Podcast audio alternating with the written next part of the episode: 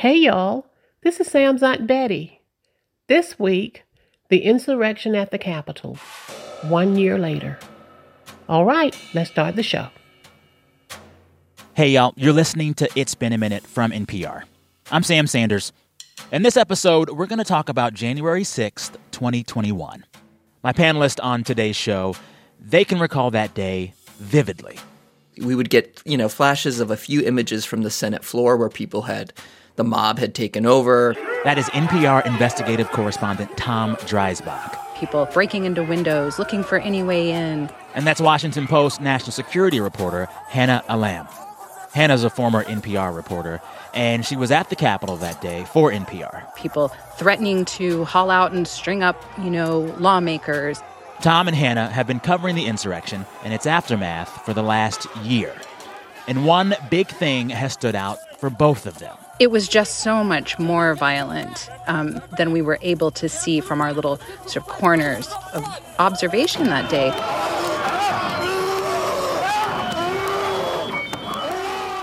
For the first time in our history, a president had not just lost an election, he tried to prevent the peaceful transfer of power as a violent mob breached the Capitol. This week in a speech, President Biden called out former President Trump for his role in what happened. But Trump, even now, is downplaying the attack and supporting the insurrectionist. And all across the country, there is still no real nationwide consensus over what actually happened that day. Despite all of the reporting around the insurrection and all of the new information that's come to light since. So, this episode, Hannah, Tom, and I, we're going to talk about why this violent attack on the U.S. Capitol is still so polarizing, and what that day's violence and the lack of consensus means for our politics going forward.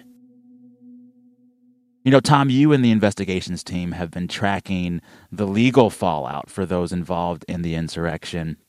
A year later, writ large, what has happened to them? How many have been charged? How many have gone to jail? Yeah, so the FBI calls this their biggest investigation in the history of the Bureau. It involves almost every FBI field office in the entire country because that's where people came from who went to the riot. Um, they came from virtually every state in the country. Wow. And so far, they've charged a little over 700 people. The charges I kind of organize into three general buckets. There's people on the low end who are accused of basically going inside the Capitol, breaching the building, but not actually committing violence or breaking windows, doing any property destruction. That's on the lowest end. Mm-hmm. And then there's a quarter of all the charges so far are people who are accused of attacking police officers, whether with weapons or with their hands, makeshift weapons, that kind of thing.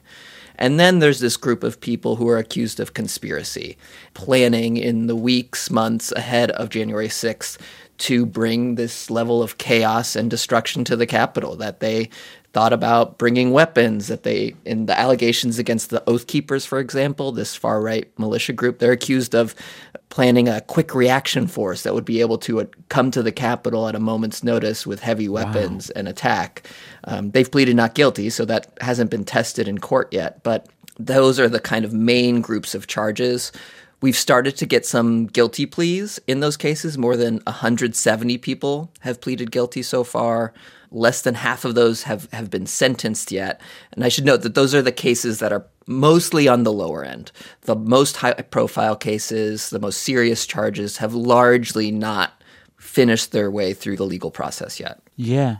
You know, I want to talk to you both about what has changed in the last year in terms of how law enforcement prepares uh, for these kind of events or the potential of things like an insurrection. What I found most interesting um, from your reporting, Hannah, was that in the run up to January 6th, federal officials already knew something was going on, but some were actually afraid to have too strong of a show of force because of some things that Donald Trump had done while he was in office. They were reluctant to use force again after he had months before, you know, used the military to quash racial justice protests outside of the White House. Can you talk about what law enforcement did or didn't do that day and why, and how, if at all, any of that has changed in the last year? I, I think that point is actually one of the big unanswered questions, or that we're still answering is, you know, for all of the open planning that went into this event. I, I remember you know, talking on NPR that morning, saying, you know, this feels less like a, a protest and more like mm. a last stand um, by Trump supporters, because that had been the open rhetoric of groups that were going to the Capitol, people who were going to be there.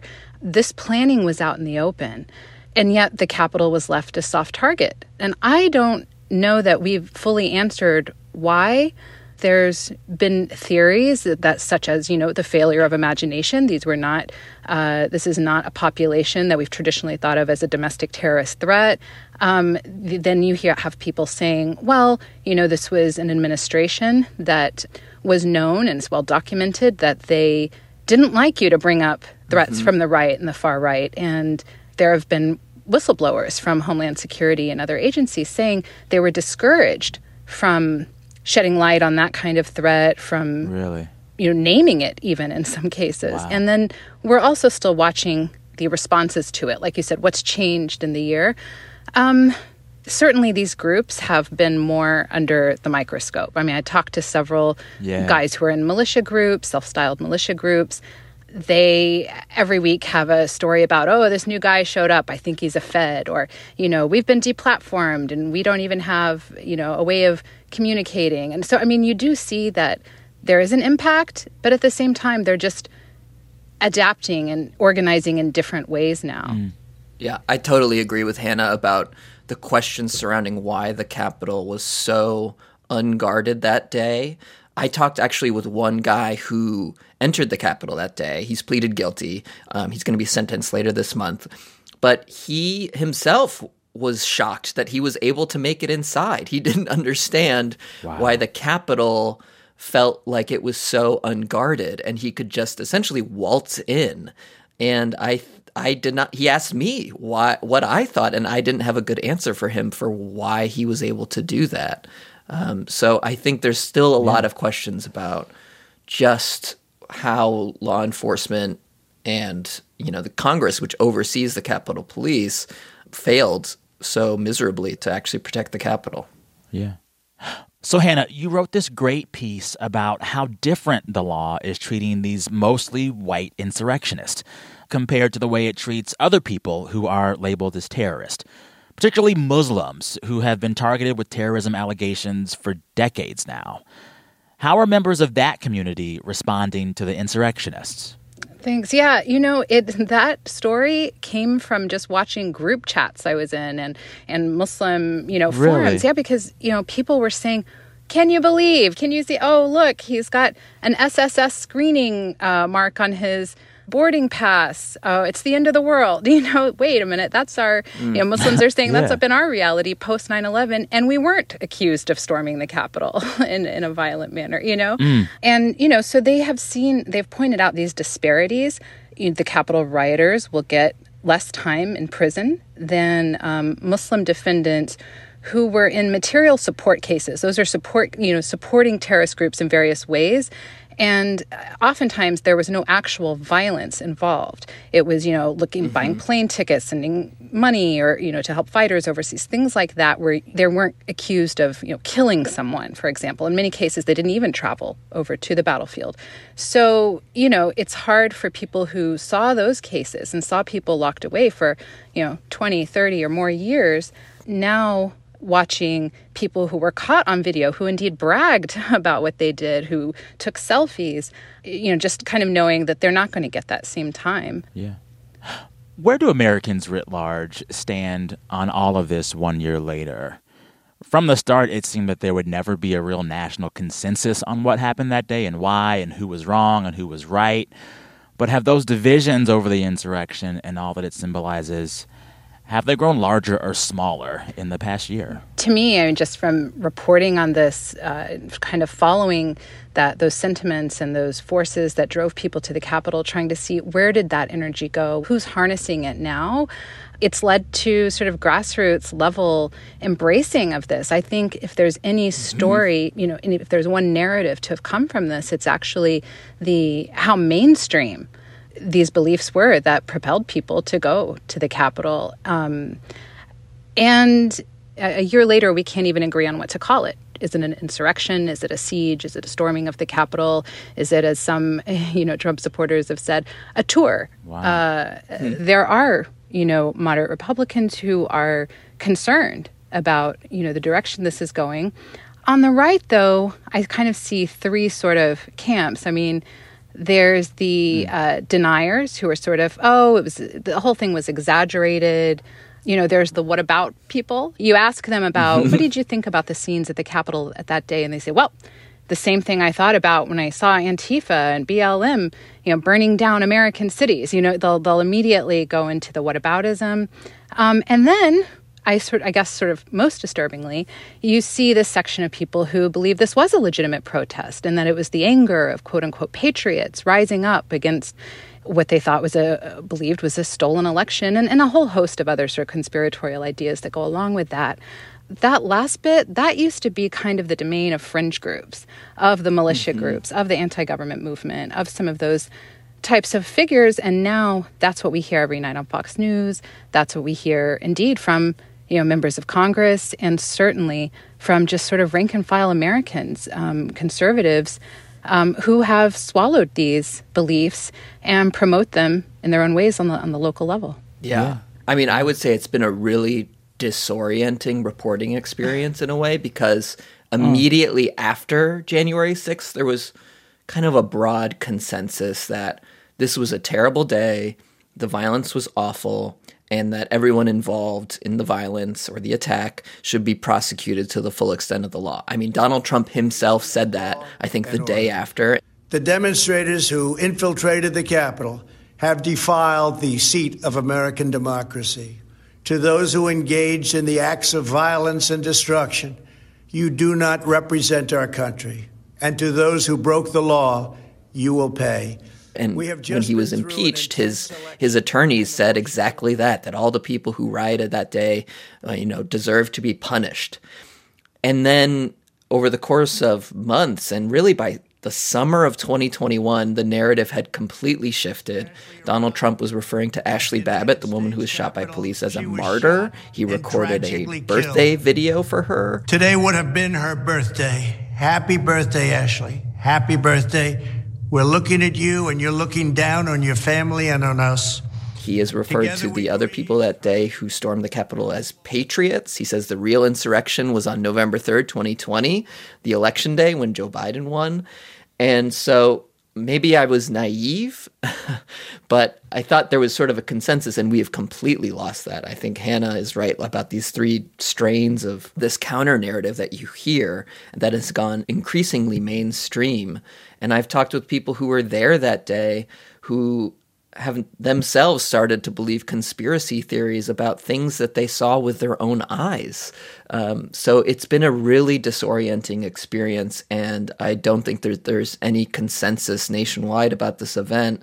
You know, maybe the broad middle sees it for what it was, was an extremely violent attack that attempted to overturn the election.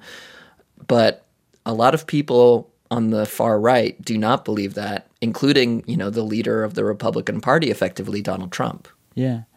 So then last question for you both. If the country is still polarized on what actually happened that day, if there's no real evidence yet that law enforcement has really changed and regrouped to do better should this happen again, and if we see more and more Americans becoming radicalized to try this again potentially, should we be prepared to see more insurrection type behavior in the future? I think researchers, extremism trackers have been warning now pretty steadily about the risk of political violence. We've seen polls coming out showing a growing number of Americans who are receptive to using force, to using political violence to meet their political goals. We've seen, of course, the spread of disinformation. We hear things like, you know, only a fraction of Republicans will accept the 2024 election results. And those are all indicators that are disturbing to people who track national security threats. And, you know, one lesson is not seeing it as a as a political horse race who's up, who's down, who is this good for, which party, and really looking at it um, squarely as a national security threat. Yeah. What I hear you both saying is America, buckle up.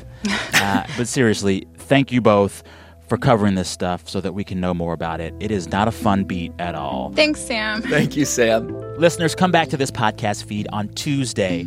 For that episode on that day, I'll be talking with two journalists from The Atlantic all about where the GOP itself stands one year after the insurrection. Spoiler alert, it is still very much Trump's party. This message comes from NPR sponsor CarMax. Imagine buying a car the way you want online from the comfort of home, in person on the lot, or a combination of both. CarMax lets you choose the way you buy. They'll even deliver your car right to your door in select markets. And no matter how you buy, CarMax has you covered with a 30 day money back guarantee up to 1,500 miles. Learn more and start shopping at CarMax.com. CarMax, car buying reimagined. Support for NPR and the following message come from Yogi Tea. These days, self care can feel like just another task on your never ending to do list. But finding time for yourself doesn't have to be complicated. In fact, it can be as simple as brewing yourself a cup of Yogi Honey Chai Turmeric Vitality Tea. Step away from the chaos of the day and support your well being with this delicious blend of turmeric and warming chai spices. Support your well being with Yogi Tea. I'm going to ask you both uh, to take off your capital J journalism serious reporter hats and uh, get loose and have some fun as we play my favorite game. It's called Who Said That? Ooh, saying that. Who said that? We're going to pump up the fun after that first segment. palate cleanser. That's right, a, a little palate cleanser. The game is quite simple. I share three quotes from the week of news, and you got to tell me who said it. There are no buzzers. Just yell out who said it, and uh, you'll get a point. I'm really bad at keeping score, but it doesn't matter because the winner gets nothing but bragging rights. All right, shall we? Let's do it. Yes, absolutely. Let's do it. All right, here's the first quote I am an artist, not a COVID variant. Who said that? Omarion? Oh my god. Yes! Did y'all see this? I just saw him. I didn't see. Yeah, it was. He was joking that it like the last time this happened was Y2K because he was in B2K. Yes, yes. Oh my God, he's gotten it twice. He's gotten this Oh. twice. He got Twenty years twice. apart. So this quote comes from R&B singer Omarion. His name is spelled O M A R I O N. And as soon as the Omicron COVID variant uh, became ascendant, people began calling it jokingly the Omarion variant. And finally, the artist himself, Omarion, has spoken about it. In a series of TikToks a few days ago, he said, one, I am an artist, not a variant. So please be aware if you just so happen to run into me on the street, you don't have to isolate for five days. Nor- Okay, so he has a sense of humor about it. He has a sense of humor. Yes. good. He also said, while it's important not to touch me and keep your distance, because you know that's how it's supposed to be, You don't need a negative test to dance to my music, all right? So I you don't need a negative test to dance to my music. He's a good sport about it. There you go. Got to get those Spotify streams back up. Well, honestly, so that last quote, he actually referenced two of his hits. One is called Touch, the other is called How It's Supposed to Be. So he knows what he's doing here. Oh, that's not, yeah, they should ad- ad- adapt those for CDC guidelines. Is it clear, to the point? Honestly, don't touch. If wash. Omarion was telling folks to get the booster shot, they might do it. They might do it. do either of you have a favorite Omarion or B2K song? Now, Sam, I was just about to say, can you remind me of, of what they are? What was the song? Wasn't it like Bump Bump Bump? Wasn't that one of the big songs? Oh yeah, them? I was going to say that one. So Oh, that okay. was a number one hit for B2K way back in the day. A little song called "Bump Bump Bump." Uh, as the kids say, it still slaps.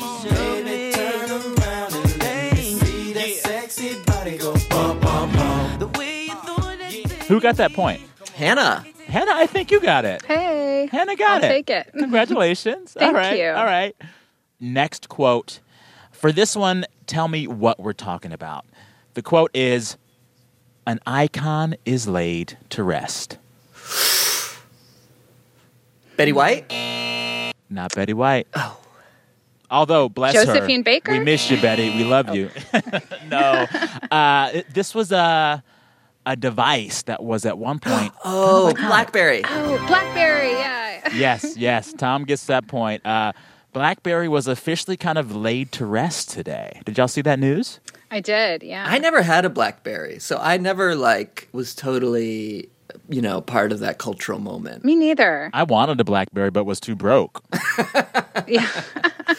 That tiny keyboard, I don't know how anyone used that on like a regular basis. Oh, I would give anything to have an actual keyboard again and not like a glass screen. Yeah. I was living overseas at the time and kind of, you know, the Blackberry came out and it was sort of something that you would see from abroad in like American pop culture. And I was like, they're mm, all just like mm-hmm. staring at their phones and typing on these tiny little keyboards. But no, I never had one. Yeah, so the BlackBerry was known for years as the Crackberry because it was so addictive. Uh, it was one of the most popular cell phones of the 2000s before, of course, Apple released the iPhone in 2007. And the BlackBerry was known uh, for that keyboard where you could touch the actual keys to type stuff. Um, at one point, according to CNN, BlackBerry had more than 80 million active users. Obama had one. I had to fight really hard just to keep my BlackBerry. Kim Kardashian had one. A BlackBerry, it's it's my heart and soul. Like I love it. I'll never get rid of it. And They were cool. And I recall people loved them because the messages on Blackberries, the BBMs, they were like super encrypted. Oh. Hmm. Huh, maybe we should bring that back. I don't know. Listen, who got that point? Tom? I think I got that one, yeah. All right. Um, this last quote is hilarious, but I'm not sure either of you will get it. this one comes from a very popular reality TV show. The quote is I hate him. Oh, that's Bachelor. The Bachelor. Yes, yes. Hannah, tell me where this comes from and what happened this week with that quote. I, I've heard tell that this is a popular reality show. Never would watch it myself. No, no, but friends tell me. No, yes, I watch that every every last minute of the of the, of the latest one. That comes from a contestant on The Bachelor who uh, did not have chemistry with The Bachelor and went on to tell everyone in the house about uh, how she didn't want to be with America's sweetheart anyway, and she could eat him up and spit him out. I think was the quote. yeah. So this week was the season premiere of season 26 Oh of the God. reality show The Bachelor. Uh, this year's Bachelor is Clayton Echard. He's a 28 year old NFL hopeful turned sales rep, according to The Cut. And you know how when they launch the show each season, all of the contestants vying for his love, they do like a speed round where they come and meet him and say hi and get first impressions. One of the contestants, Claire, a 28 year old spray tanner from Virginia, uh, said the following things about The Bachelor in just the first episode of the season. Here are the quotes that she said. One, I would eat him and spit him out. two, I can't be with like America's sweetheart. wait, what? then she said, I'm too like fiery. Like I don't need like a hi. I love America and I am a, a sweetheart. and then finally she said, I hate him. I don't know. Sam, I love that you were you thought think so highly of me that you thought we wouldn't know that. You know, when I'm like verbatim quoting. Clayton Echard, an NFL hopeful, is like a bachelor contestant created in a lab. Like you could have. oh, yeah. the writers Yeah. are really on point on that one. I just love that like she didn't even try to fake it. You know, so much Oh, of these totally. romance shows and like reality shows about finding love, you know all of them are kind of just lying. Mm-hmm. She didn't lie. And honestly, kudos to her. Did you get kicked And- off, or did she stay? She, oh, oh yeah, she did. Okay. But my favorite part was after they had their little disastrous, you know, meeting. She just kind of shrugs and reaches for a chicken wing and takes a big bite. Nice. Hannah, you've watched this whole show. Oh, um, I mean, I think I read that somewhere. no shame. Listen, no shame. As someone who watched 12 seasons of Grey's Anatomy in just a few months last year, there's no shame about anyone's TV choices. Watch what you watch. It's a tough world. That's right. Hey, I, I track extremists all day. I can watch The Bachelor. Yeah. Bachelor. You got to have a break. yeah, you got to have a break. And now that Real Housewives Uh, of I'm Salt Lake let- City has like actual indictments, you know, that's you know, Listen. my beats are colliding. my Can, beat can and we my- have nothing? Insurrection? Have you Can't watched have The anything right. Housewives? What? uh, on that note, I'm going to ask my team to let me know who officially is the winner of this game. And Janae says Hannah won. That's right. Congratulations. Thank you. Congratulations. I'm gonna go play Speech, some Omarion speech, to speech. celebrate. yes. Bum, bum, bum. yes, yes, yes. Uh, thank you both for being here, for playing a most fun edition of Who Said That. That's Hannah Allam and Tom Dreisbach. They both cover domestic extremism. Hannah for the Washington Post, Tom for NPR. Truly, thank you both for your very hard work on a very tough beat. I appreciate you both. Thanks, Sam. Thank you, Sam. Coming up, we hear from you, dear listeners. You share with me the best things that have happened to you all week.